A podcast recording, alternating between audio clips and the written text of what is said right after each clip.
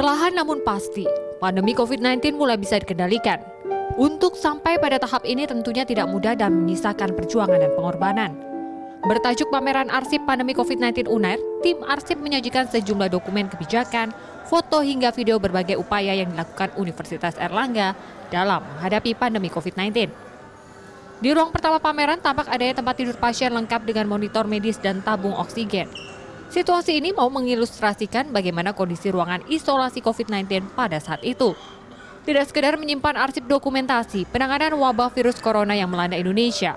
Namun di balik itu semua, besar harapan pihak universitas agar di generasi yang akan datang bisa mempelajari serta menangani wabah serupa dengan lebih matang setelah melihat isi dari pameran ini. Harapan ini yang pertama bahwa kita harus memberikan edukasi ya kepada semua masyarakat terutama di Surabaya bahwa COVID itu sekarang tidak menakutkan lagi, tidak seperti yang dulu. Yang kedua bahwa kita bisa memberikan dampak kepada masyarakat dengan adanya inovasi yang kita lahirkan. Digelar sejak tanggal 3 Januari 2023, pameran ini menarik perhatian masyarakat. Bagi pengunjung yang datang, adanya pameran arsip ini bisa menjadi pengetahuan baru bagi mereka tentang penanganan pandemi yang sesungguhnya. Tanggapan saya uh, dengan adanya pameran ini tentunya sangat membantu kita ya masyarakat uh, biar mengetahui uh, kayak mana sih dulu keadaan waktu COVID, terus apa aja sih inovasi-inovasi yang dikeluarkan gitu.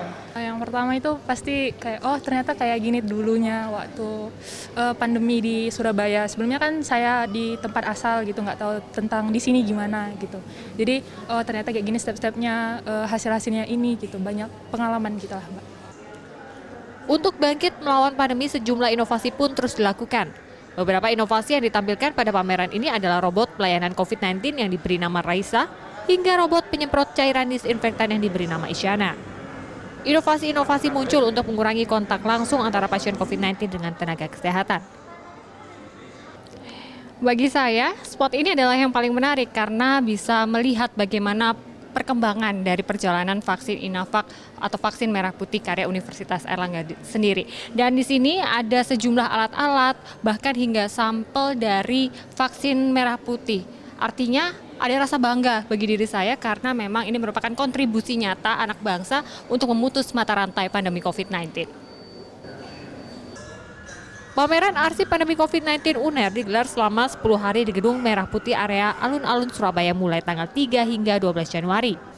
Pameran dibuka setiap hari mulai pukul 9 pagi hingga 8 malam tanpa dipungut biaya. Gia Clarissa, Didin Iswandani, Surabaya, Jawa Timur.